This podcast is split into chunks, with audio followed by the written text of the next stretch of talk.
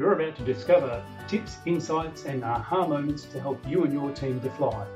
This is the Working with Teams podcast. Simply lean in and listen for one thing to apply, and you're going to get fantastic value from each and every episode.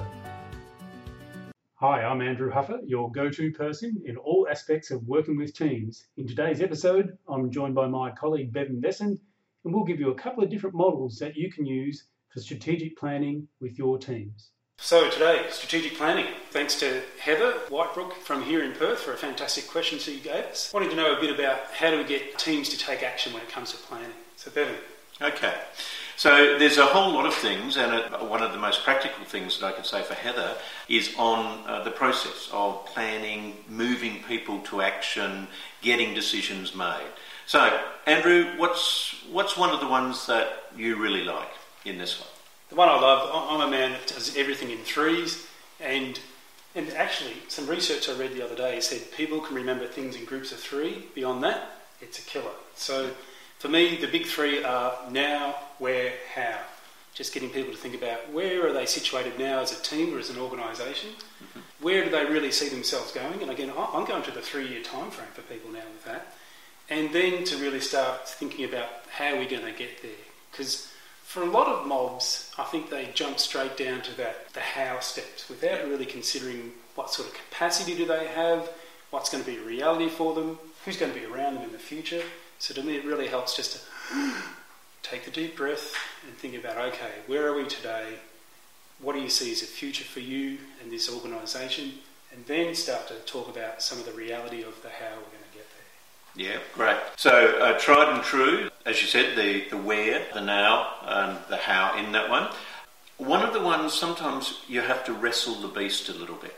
And what I mean by that is that they are quite insistent that they really want to deal with what's happening now. And if you mention the vision word, it's almost like, oh.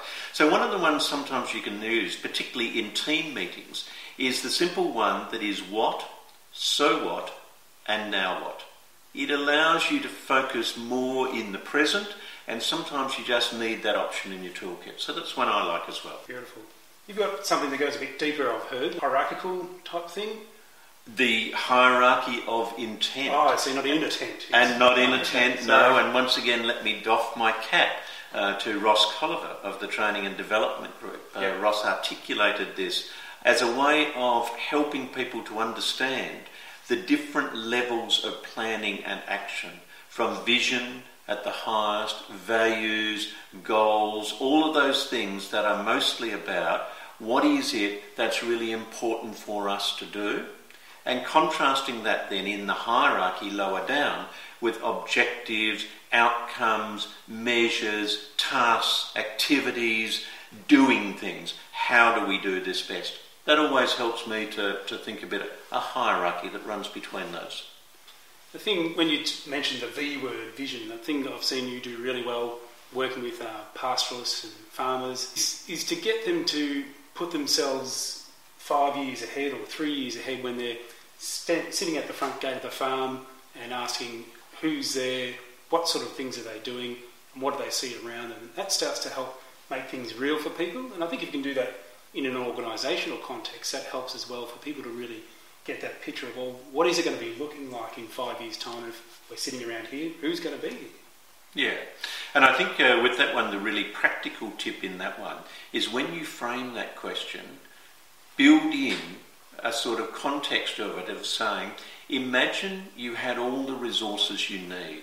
Imagine that everything was available to you and that in fact you were f- with fair winds. In other words, imagine that the, the situation is reasonably positive. Yep. Then what would it look like? Because what we don't want, of course, is for people to balk at the gate and go, well, that'll never happen. That wouldn't work out. Yep. And that's what we've got to work with.